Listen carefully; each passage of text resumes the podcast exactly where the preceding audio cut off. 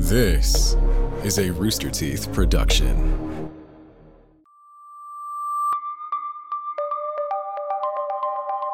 In 1932, a 20 month year old child was abducted from their home in Hopewell Township, New Jersey. What's more is that the parents were home as well as the butler and nurse. This story quickly became a national event as courts called this the trial of the century. Today, we will talk about one of the most famous kidnapping cases of all time the Lindbergh kidnapping. This is Red Web.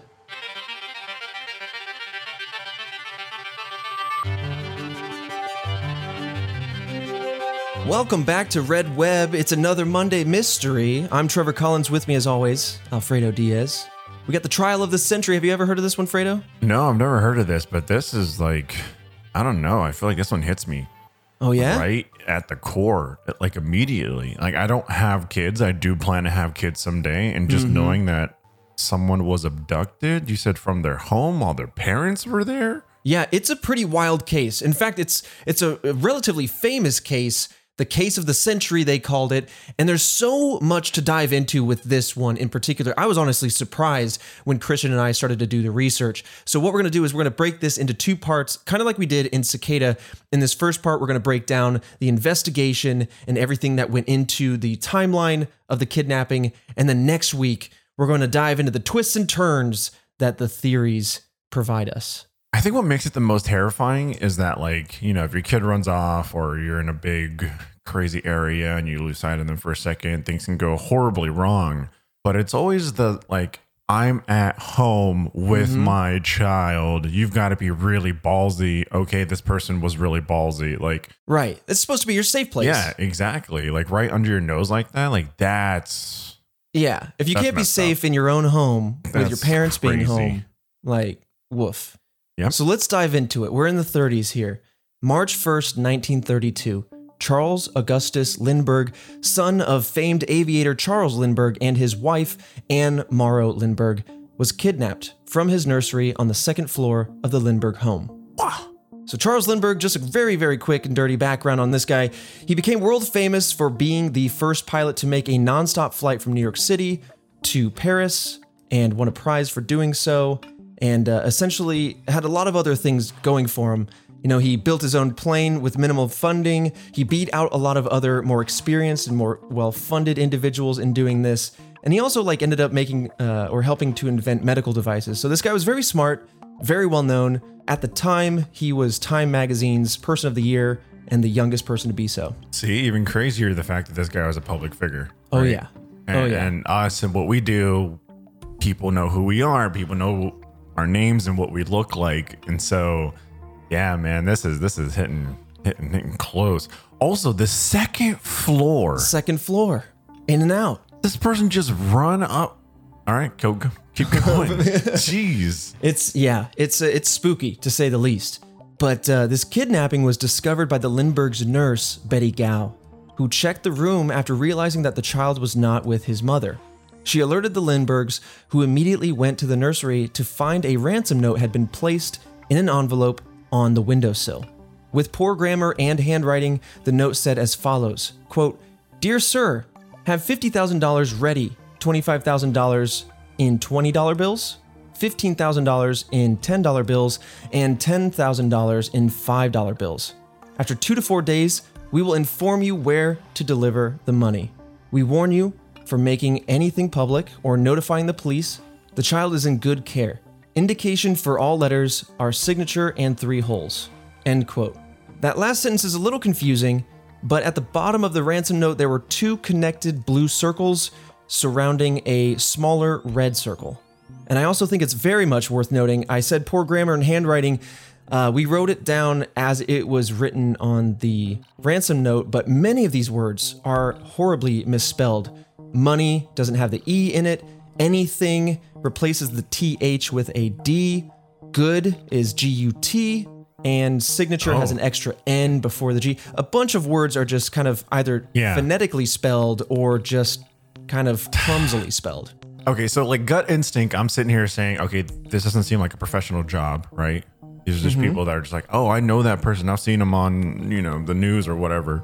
I'm gonna go and try and get some money from them.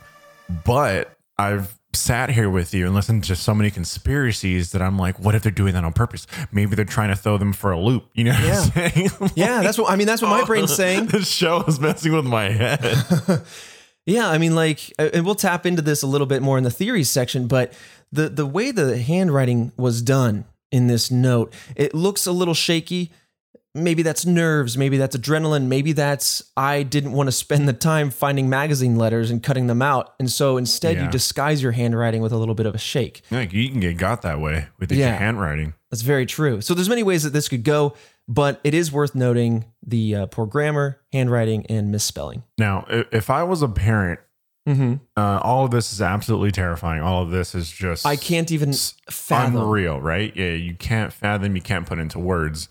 But I'm the kind of person that I'm just like, okay, okay, like it's it, it's not it's pretty much worst case scenario, but it could be worse in the sense of like, I mean, you don't know these people. These people are bad people. They took your child, but at least they're not like, you know, if you don't give us the money by, uh, you know, we'll end your child. We'll kill Right. them. You know what I mean? They're just like, in hey, this they're- note, yeah, they're they're, they're indicating it's in good. just give us the damn money. yeah. So there's a, a, light at the end of this very long dark tunnel. Yeah, obviously, like very, very bad situation. Uh, but I'm just, I'm the kind of person that tries and take just like anything to just like, okay, okay, figure this out. Like we're we're gonna get moving, but at least they're not like threatening to kill my child right now. Like For like, sure. hey, they're safe. Just give us the money. So I'm like, work on the money, work on like with the authorities, etc. But yeah, Yeah. it's scary. a, a tiny silver lining, which is Yep. great. So, of course, authorities were immediately called to the Lindbergh house and they investigated the property with his butler, where they discovered traces of mud inside the nursery. Footprints and two sections of a ladder, as well as a baby's blanket, were also found underneath the nursery window outside. And so there was evidence that the ladder had broken either during the ascent or more likely during the descent, because it seems that obviously the person was able to make it to the window. Uh, and just for a mental image of this ladder, it wasn't directly underneath the window as you might expect. It was uh, it landed a little bit like midway of that window, and it was off to the right. So it's a bit of a weird kind of angle that you'd one would have to kind of slip in and out of that window to the ladder from. It's also interesting and I think important to note at this point that there were no fingerprints found at the scene either inside or outside, which is very, very interesting. New Jersey officials offered a $25,000 reward for finding and returning young Charles, with the Lindberghs offering an additional $50,000 on top of that. And in 2020, the time of recording this, that's roughly that's just shy of a million dollars in today's money. So that's uh, that's no small amount of uh, of reward money Yeah. there. As the kidnappers, how do you not see the reward for returning this child and go, hmm, is there a way that we, you know, get money, you know, this way? Right. Is this a cleaner way? Yeah, is there, is there a cleaner way? Maybe, you know, we let someone discover this person or, you know, who, who can we get in on this or whatever? But obviously, heavy investigation will go down. You're kind of putting yourself right, you know, in the spotlight of it all, in the thick of it. But it, I don't know. It would, it would Yeah. cross one's mind. I, I think you're onto something for sure. And and uh, maybe we'll find an answer as to why that didn't happen in the coming uh, tidbits here. Oh, damn. But okay. but yeah, I think you're onto something. You know, if you if you were in possession of a child and there was a reward or there's your ransom, one is definitely uh, going to land you with some jail time or worse. The other, you might might be able to finagle your way out of it cleanly. Oh yeah, I found this child. Uh, you know, uh, can I have the money, please? Yeah. yeah, it's interesting. But we've uh, we've started the investigation. It's a few days later. It's March 6th now, and a second ransom letter arrives at the Lindberghs' home. It was postmarked March 4th and had the same red and blue circles from the first letter, basically kind of identifying that this is the original person. In the letter, they raised the ransom to 70,000. So now they're pushing, you know, up towards where the reward money lands. And at this point, ah. yeah. And at this point, in addition to the official investigation, Lindbergh hired private investigators through his attorney, Henry Breckinridge. On March 8th, another individual came forward, Dr. John F. Condon, in an attempt to help the investigation, sent a message to the Bronx Home News, offering to act as an intermediary and to pay his own $1,000 ransom. Uh, I'm not exactly sure why he was paying the money. Maybe that was to basically solidify his role as an intermediary between the Lindberghs and the Yeah, kidnapping individuals or party. We don't know how many or who it is at this point. Uh, so yeah, we have Condon now, and he's going to be a key character moving forward. Same day, uh, Breckinridge received a third letter from the kidnapper refusing Lindbergh's attempt to appoint his own intermediary, and instead stating that Condon would be the one to uh, to fulfill that role. Lindbergh approved and began using Condon as the intermediary moving forward. I think it was very smart on the kidnappers. You know, I mean, obviously, when you sit there and you go, "Hey, uh, the authorities twenty five thousand dollars," and then the family goes, "Okay, fifty thousand dollars," it's like you run that risk, right? Because the pros, everyone's like, "Oh my goodness, this is a lot of money. Like, I'm gonna try and you know play my hand in this whole situation." But then the cons, right? The people that are holding your child ransom sit there and go, "Okay, well, you got more money, so we're gonna match that." Yeah, we'll, we'll take all of that. Jeez. Now we're negotiating. That is that is rough. Right. Because then you think, like, okay, I got the money together. Maybe I can get my child back. Mm, we want more now. Uh, Yeah. So now suddenly the goalpost is moving, and that can be very unsettling. Yep. So on March 9th now, Condon received another letter from the kidnappers accepting his proposal, and the two parties began correspondence through newspaper postings. Condon referred to himself in the postings as Jafsie, so that way the kidnappers could understand when it was him and not somebody else, and that way the communication could be transparent between the parties. March 10th, Condon was given the $70,000 ransom amount to pass on to the kidnappers, and uh, he immediately began negotiations with them. On March 12th, Condon was delivered a fifth ransom note by a taxi cab driver who was given the note themselves by an anonymous stranger. So now we have other people getting involved with these notes, and I think it's worth noting that a lot of these ransom notes, I'm, I'm not going to be reading most of these. If you want, I believe you can you can Google these and find them, but some of them are as simple as essentially saying, "Give us the money, or the child will die." Oh, okay. Well, there So- it is. Yeah. The ransom notes constitute anything from a full fledged letter to essentially like a note passed in class. Um, so that's why we're not going to dive into those those gritty details. You'd think that as the kidnappers, you Mm-hmm. don't want to just keep sending letters, right? Because Right. that's just it leaves such a large Paper space trail. for error, you know? And Yeah. it's just like Well, now you got a taxi cab driver here. You know, you can track his route. You can say, okay, well, can you find who the anonymous stranger was? It just gives you more openings to be found. To your point. Yeah, it's just not as clean as. I mean, then again, this whole situation wasn't clean, right? The person let scale to the second floor and then snatched the child and dipped out. Mm-hmm. Um, I mean, I don't know. Some would argue that that's pretty clean, but It's clean. I mean, there's no fingerprints. There's footprints. There's mud. Yeah. But eh, yeah, it's, it's starting to just lay itself out as one huge mess. Yeah, and we'll we'll dive into some more of the details in the investigation section for those eager for some of those revelations. But uh, going back to the note, that fifth ransom note from the taxicab driver, simply put, the note indicated that yet another note would be beneath a stone at a vacant stand that was hundred feet away from a nearby subway station. So it's like now they're on a wild goose chase for other notes that were planted prior. Well, eventually Condon found that new note and it provided instructions for a meetup. Condon would meet with the unidentified person named within the note as John, and they would they would meet up at the Woodlawn Cemetery, which is how this individual got their nickname moving forward, Cemetery John. That's how we're going to identify this person moving forward. Condon went to the cemetery and was accompanied by an armed bodyguard en route to the meetup, but was told that he must do the actual meetup alone. According to Condon, Cemetery John was a Scandinavian soldier who was part of a group of three men and two women. So this is no small scale situation here. Now we have a total of five people, him being one of the three men, and then there also being two women. And then during this conversation, Cemetery John indicated that the baby was being held hostage on a nearby boat and was unharmed. He also offered proof in stating that the child's sleeping suit would be soon returned, so that way you could basically prove that yes, we are the ones with your child. Right. Yes, they are okay. But apparently, in these conversations, Condon said that uh, Cemetery John indicated that, quote, would I burn if the package were dead? End quote. Essentially saying, like, now, am I going to be taken to jail or am I going to. You could read this many different ways. Burn Yeah. could indicate being executed if the package, aka the child, were dead. Or it could be more of a religious burning, right? You know, after death, mm-hmm. maybe going to hell or whatever.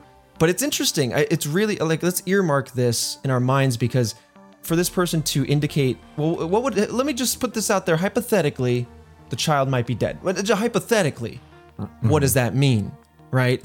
So it's very interesting for this person to say, he's completely fine, but hypothetically, if he wasn't, you know, am I going to burn? Like, obviously not as blase, but it's very interesting that he even asked that question, right?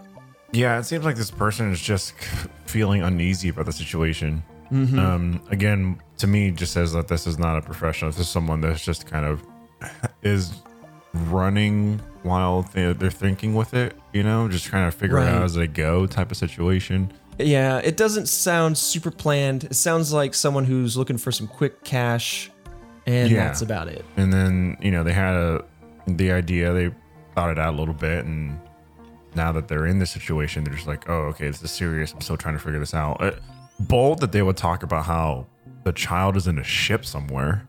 Yeah, that and that and that'll come into play a Or little maybe- bit later too. I don't know. Maybe uh, the, this podcast has done things to me. like maybe he's trying to throw the maybe there's one whole big thing he's just trying to throw everybody off, and he's actually a genius mastermind. But Maybe. bold to just be like, hey, pinpoint it down. It's in somewhere in the water. I mean, hey, you know what? And I'll take that as a compliment. I like to think that Red Web opens your third eye. You start playing four dimensional chess at any given turn. Really, what happens is any piece of evidence, you you start to get cynical. You start to think of anything that could cause that evidence, rather than maybe Occam's razor indicating what is the most likely uh, answer to be had. Look, I'd like to sit here and be like, you know what? I wasn't. I wasn't playing chess. I was playing checkers. I wasn't. The box wasn't even open. There were no board game boxes open. I was like, I'm not even. I'm away from all of this. You know, I'm fascinated by you know when when I do hear this stuff, but like, no, I'm mm-hmm. not gonna open Pandora's box. And Right. here it is, open. You know, I, I'll bring it to you. I'll I'll open it and bring it to you like a pizza delivery. Just leave it at the door. Yeah. So here we are, a few days later after this conversation. We have four days later on March 16th. Condon did, in fact, receive the child's sleeping suit. That's what it's called, essentially the pajamas of the child, as well as a seventh ransom note. March 21st, Condon receives yet another ransom note informing him that the kidnapping had been planned for a year and warned him of the need for complete compliance. About eight days later, March 29th, Gow, the Lindbergh's nurse, if you recall, found the child's thumb guard near the entrance to their estate, seemingly indicating that, you know, if uh, the person climbed down with, with Charles Jr. and then made it off the property, whether on foot or otherwise, and uh, was in a hurry, that the thumb guard, which prevents the child from sucking on their thumb, fell off somewhere towards the uh, the driveway or the entryway of the estate. Which, so now we have like almost like evidence pointing that yes, the child did in fact that night leave the property. So we're painting a more vivid image here. March 30th, a ninth ransom note is delivered to Condon, threatening to increase the demand to $100,000 and refusing a code to use the newspaper columns. So essentially saying that they didn't want to use the newspaper to hold correspondence any longer, is how I read that. April 1st, the 10th ransom note was given to Condon. He was told to have the money ready for the following note, which came the next day. The 11th note was given to Condon yet again through another taxicab driver who would who had received it from a stranger. And this note told him to find the 12th note under a stone in front of a greenhouse. So now we have another hidden planted message. Condon met again with Cemetery John and gave him $50,000. Supposedly said it was the most money that they could gather at that time, and Cemetery John accepted that amount and gave Condon the 13th and final note, informing him that the child could be found on a boat named Nellie near Martha's Vineyard in Massachusetts. Lindbergh himself, the father, led the search for Nellie and found that the boat didn't even exist. They went all the way over there. The boat is nowhere to be found. May 12th, a few miles southeast of the Lindbergh estate, a truck driver happened to pull over to the side of the road in order to uh, relieve themselves, use the restroom, and walked into the nearby woods. Upon doing so, he stumbled into the remains of the child, and the skull was badly fractured, What? and the body was severely decomposed. Yeah, Oh no, that's terrible. Right. And because you, you know, even though they're bad people, you want to believe what the notes are saying and that if you give this money, that you will subsequently get your child back and then everything will be okay.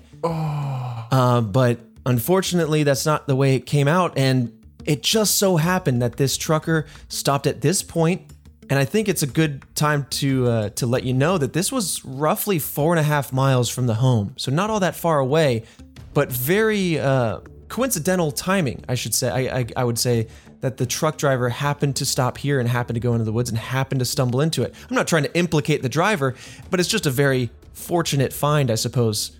Otherwise, you have no idea how long this case could have gone, or or these uh, kidnappers could have disappeared into the day, you know, and just never been heard from again. Yeah, or I mean, just keep trying to. I mean, who from at least at this point, who knows when they killed the child?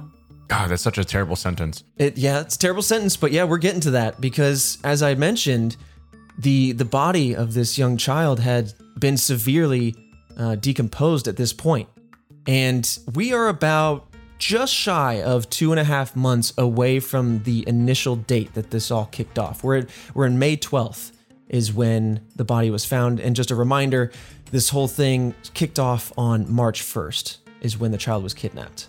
That's so long. That's so mm-hmm. many long. So nights. stressful. Oh my goodness.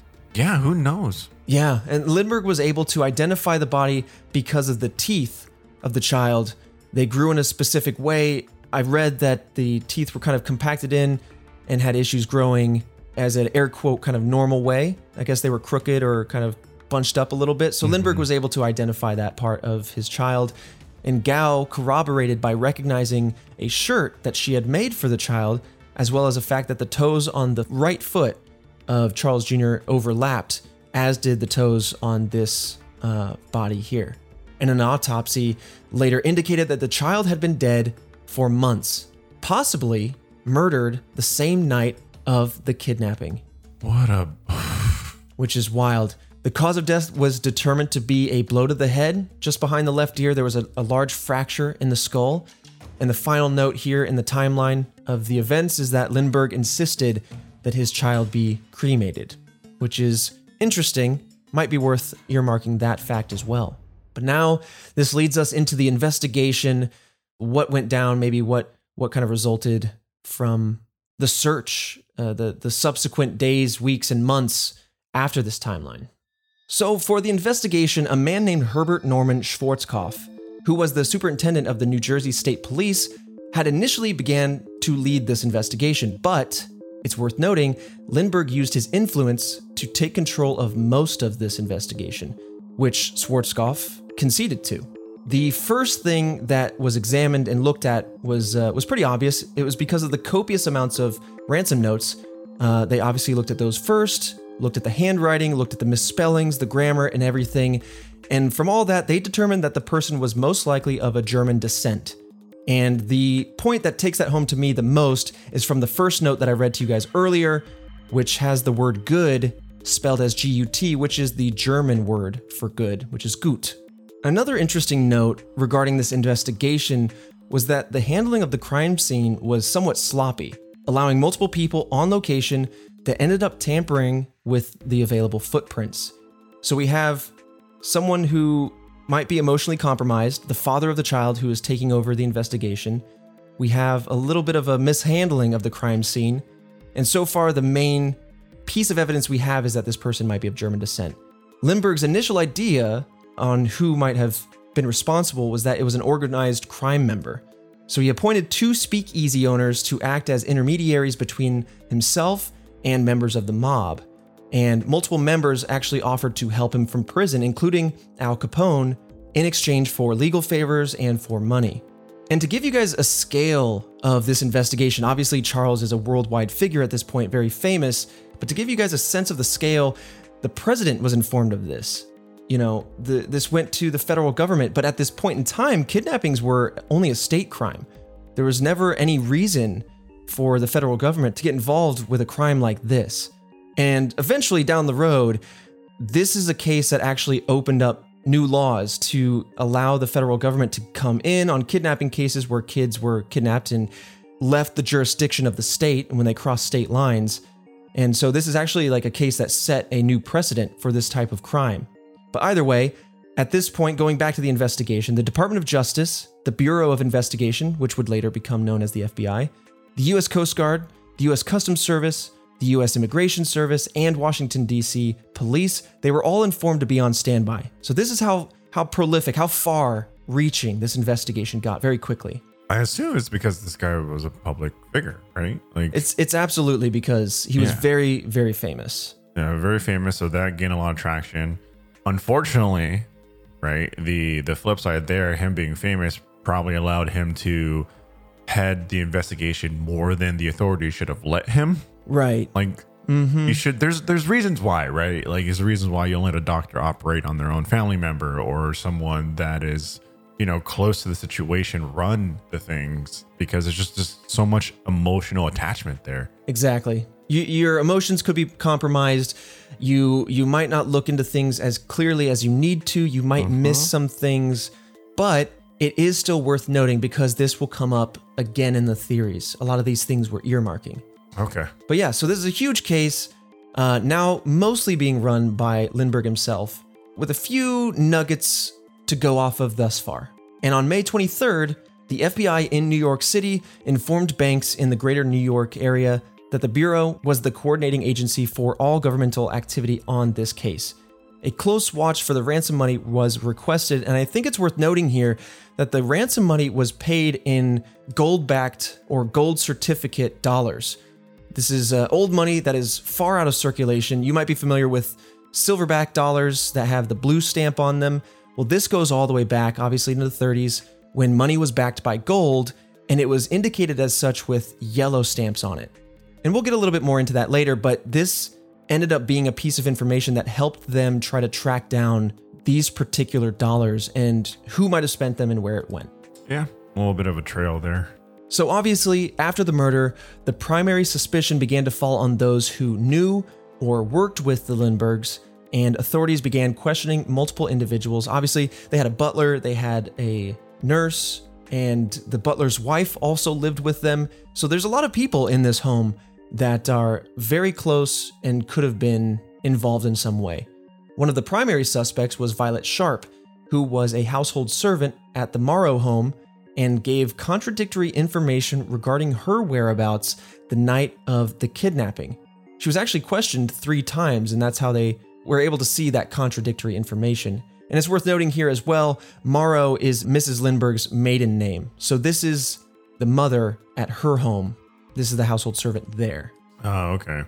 I was about to say, like, that's sus. You know, Very That's, sus. that's very sus. This is a very uh, among us situation here. Mm-hmm. You know, the you're you're you're not talking with confidence. It's very easy to tell the truth because it's what you experienced. It's what happened, Mm-hmm. and so yeah, I don't know. I mean, like, what reasons do you really have to kind of you to sit there and and say things that contradict itself? Mm-hmm. Okay, It's right. it, Violet Sharp is an interesting individual. We're going to learn a little bit more about her in a second, but she's also going to crop back up in the theories section. So earmark this again. She's at the Morrow home, right? So the family that Right. the mother comes from, and and maybe the sister, because the sister's going to start showing up here in a moment. But so earmark those facts in your mind. Now we're moving forward a few weeks. We're in June, on June 10th, when Violet Sharp was about to be questioned for the fourth time. Once again, coming back to that story, hey, let's see if we can iron this out. She committed suicide by ingesting cyanide. However, her alibi for where she was that night had been later confirmed. So it's strange that she went off and uh, she committed suicide, perhaps for unknown reasons. At this moment, investigators are like, well, this seems very fishy on the timing. But again, her alibi was later confirmed. So that's very interesting. Ah, Ooh. I mean, yeah, you already took my gut instinct from there and just kind of clear that up, right? Because it's like, oh, okay, she committed suicide. She was very suspicious. Like maybe she had known about it, or maybe she had some sort of helping hand, or you know, turned a blind eye to the situation, etc. Right.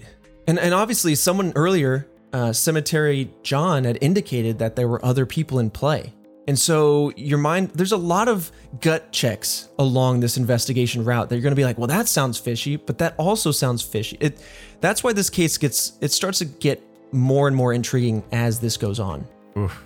Another suspect was actually Condon himself, the intermediary who paid that thousand dollars to do so, to, to have that role.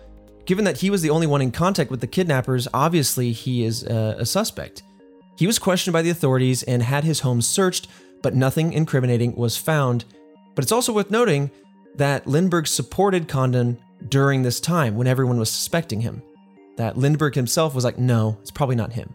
Condon also pledged to help in whatever way he could, claiming that he could identify Cemetery John in photos or in lineups, and he indeed spent much time examining photos of possible suspects. Over time, the investigation slowly ground to a halt as authorities hit dead end after dead end, and little to no new information came to light. Because of the high profile nature of this case, there were thousands of reports of leads for authorities to investigate, some leading them as far as the Midwest. But in 1933, so now we're many months later, authorities investigated the ladder that was found underneath the nursery window. And in part of that investigation, they got an expert named Arthur Koehler, who was actually from the US Department of Agriculture's Forest Service, so he could look over the woodwork, identify maybe what type of wood it is, uh, how it was built, because it wasn't a bought ladder. It was found out that this ladder was definitely made by whoever used it. So now we have somebody, an expert, looking over this ladder to see if there's any clues, any anything that can materialize from analyzing this. But on the other foot, we have uh, the plan had shifted back to trying to track down the bills. So we're still chasing down these leads. And in 1933, later that year, I should say, the president issued a proclamation requiring all gold and gold certificates to be exchanged for other bills by May 1st. And now I know this sounds a little bit random, but again, the, the ransom money that was given was gold backed. It is the very Right. gold certificates that the president is now saying needs to come in. So this is actually a very convenient fact because this this en- ended up proving useful for the investigators because all this money had to come in somewhere. That or they risk losing the value of the ransom money that they had, I guess, worked hard for, if you can call it that. Right. But so now flash forward to May 2nd, the day after that, in 1933, the Federal Reserve Bank of New York discovered almost $3,000 worth of gold certificates from the ransom. And the way they did that was because when they gave the ransom, they wrote down all the serial numbers. That way they could recognize them if they ever cropped up again. Oh. hmm You might recognize that same tactic from the DB Cooper episode Right. when he requested money, jumped out of a plane. mm-hmm. They noted down the serial numbers, which are all very unique. course. Yeah, you got to.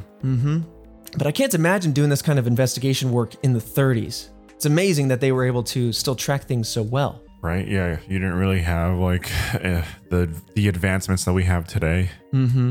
Digital scan and all that.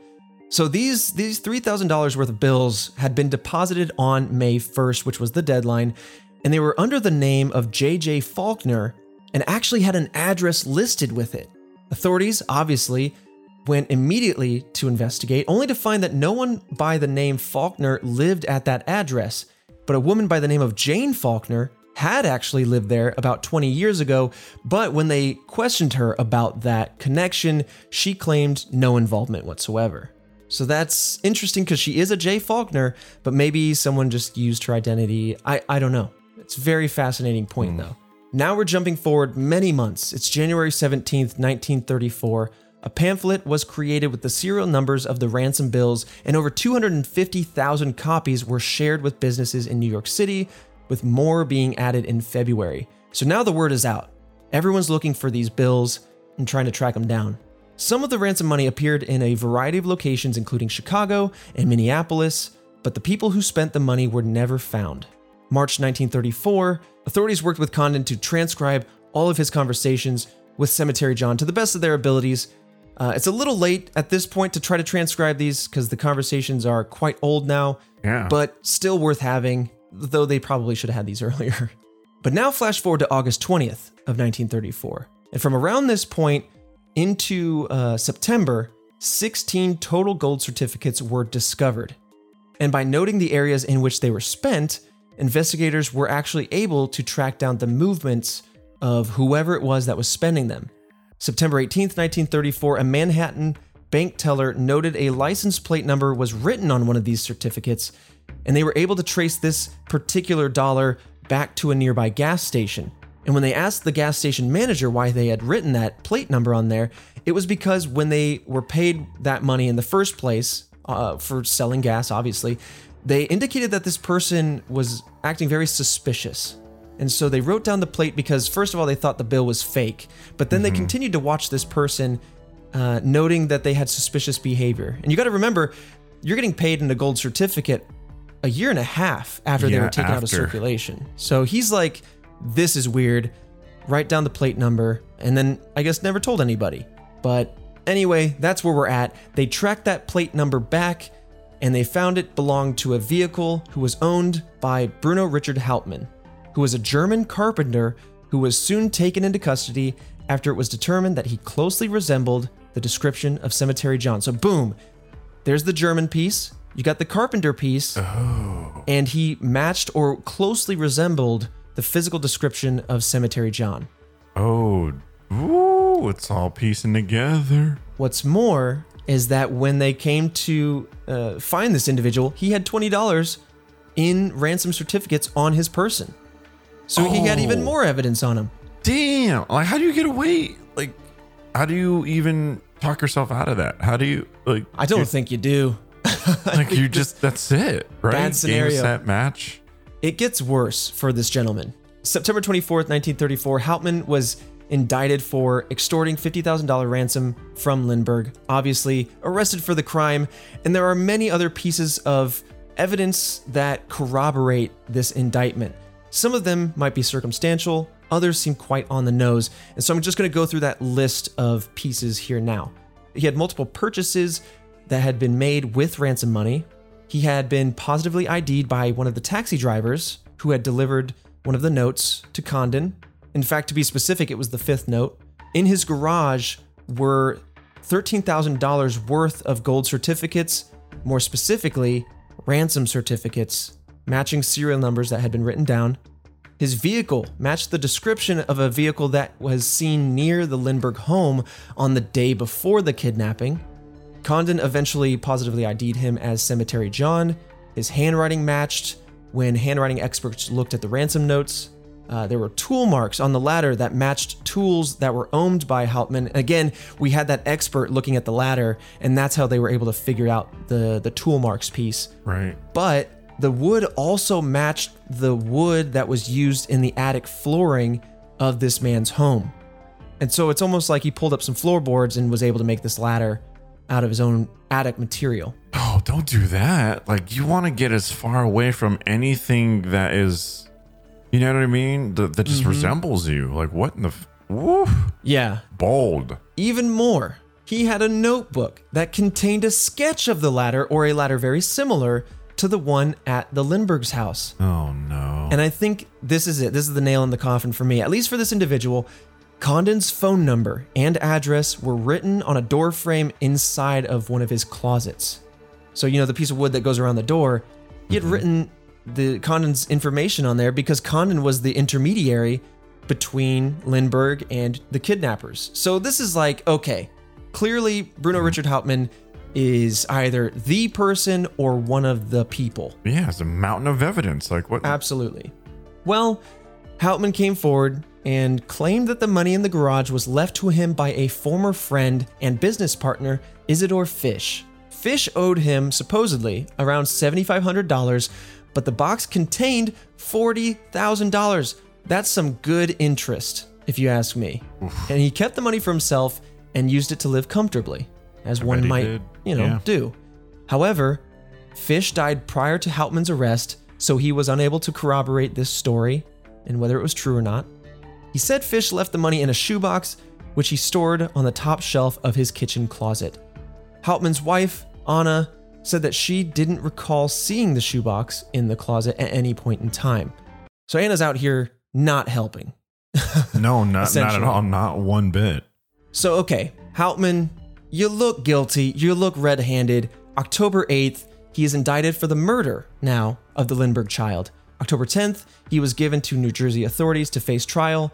Now, flash forward to January 3rd, 1935, the trial officially begins, and this is the trial known as the trial of the century because of how this is this is unprecedented this kind of complexity in cases up until this point. You know we we are kind of very familiar with true crime at this point. You know there's a lot of famous cases that have a lot of twists and turns but in the 30s it just really wasn't that way and so this is a really mind-boggling case and also aggravated by the fact that this is a world famous individual and his Right. child february 13th the jury found Hauptmann guilty of murder in the first degree and he was sentenced to death.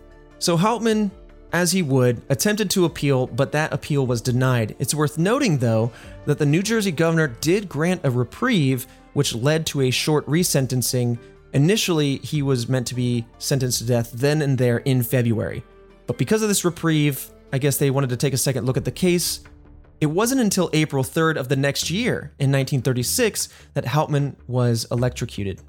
Now, this is what I find interesting, and I don't know if this plays into his innocence or into his guilt or, or if it says anything at all, to be honest, but Hauptmann claimed innocence all the way to the end. Even at a point when he was offered a chance to reduce his sentence to life without parole, in exchange for confession, he did not do so.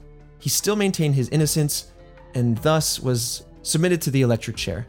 Hauptmann's wife also claimed that he was innocent and fought to clear his name until her death in 1994.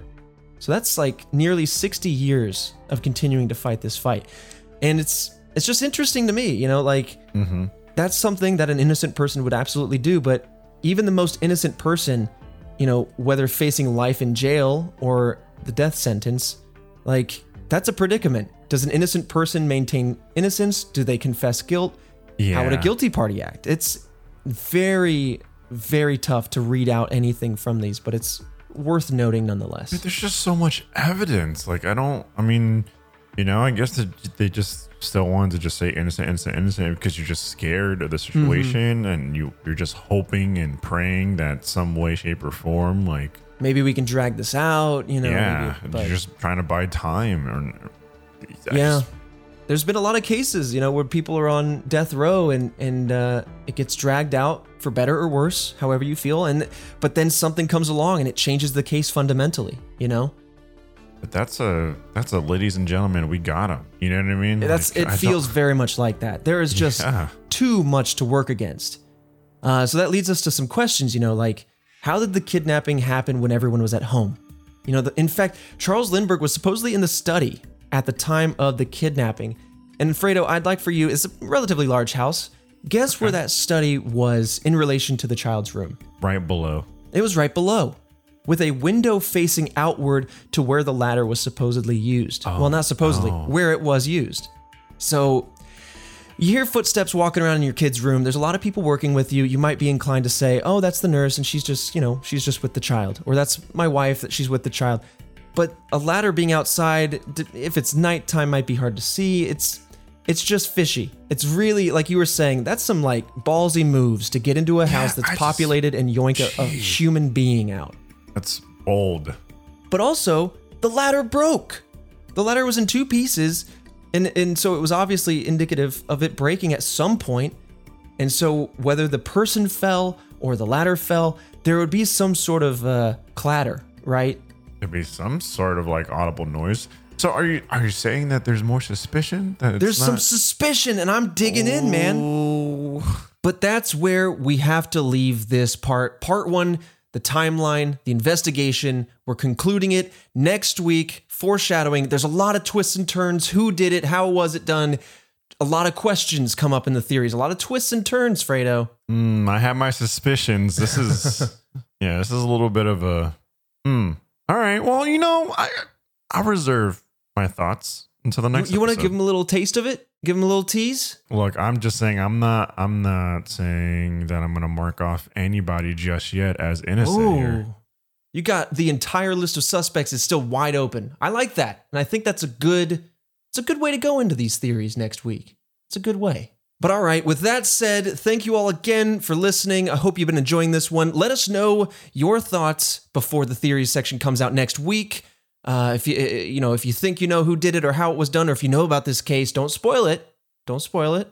We'll see you guys next week for the wild theories, like I said. And if you enjoy the show, be sure to share us with a friend of yours who you think might enjoy mysteries and conspiracies and all that. And as always, if you like the show, if you're new to us here, feel free to subscribe or like or however it is. There's a lot of different podcast platforms out there, but make sure you add us to your playlist. Or if you're on iTunes in particular, maybe, you know, maybe think about that five star review you know, help surface the podcast, get us in front of new eyeballs, other mystery enthusiasts like ourselves. But anyway, we will see you guys next week for the theories.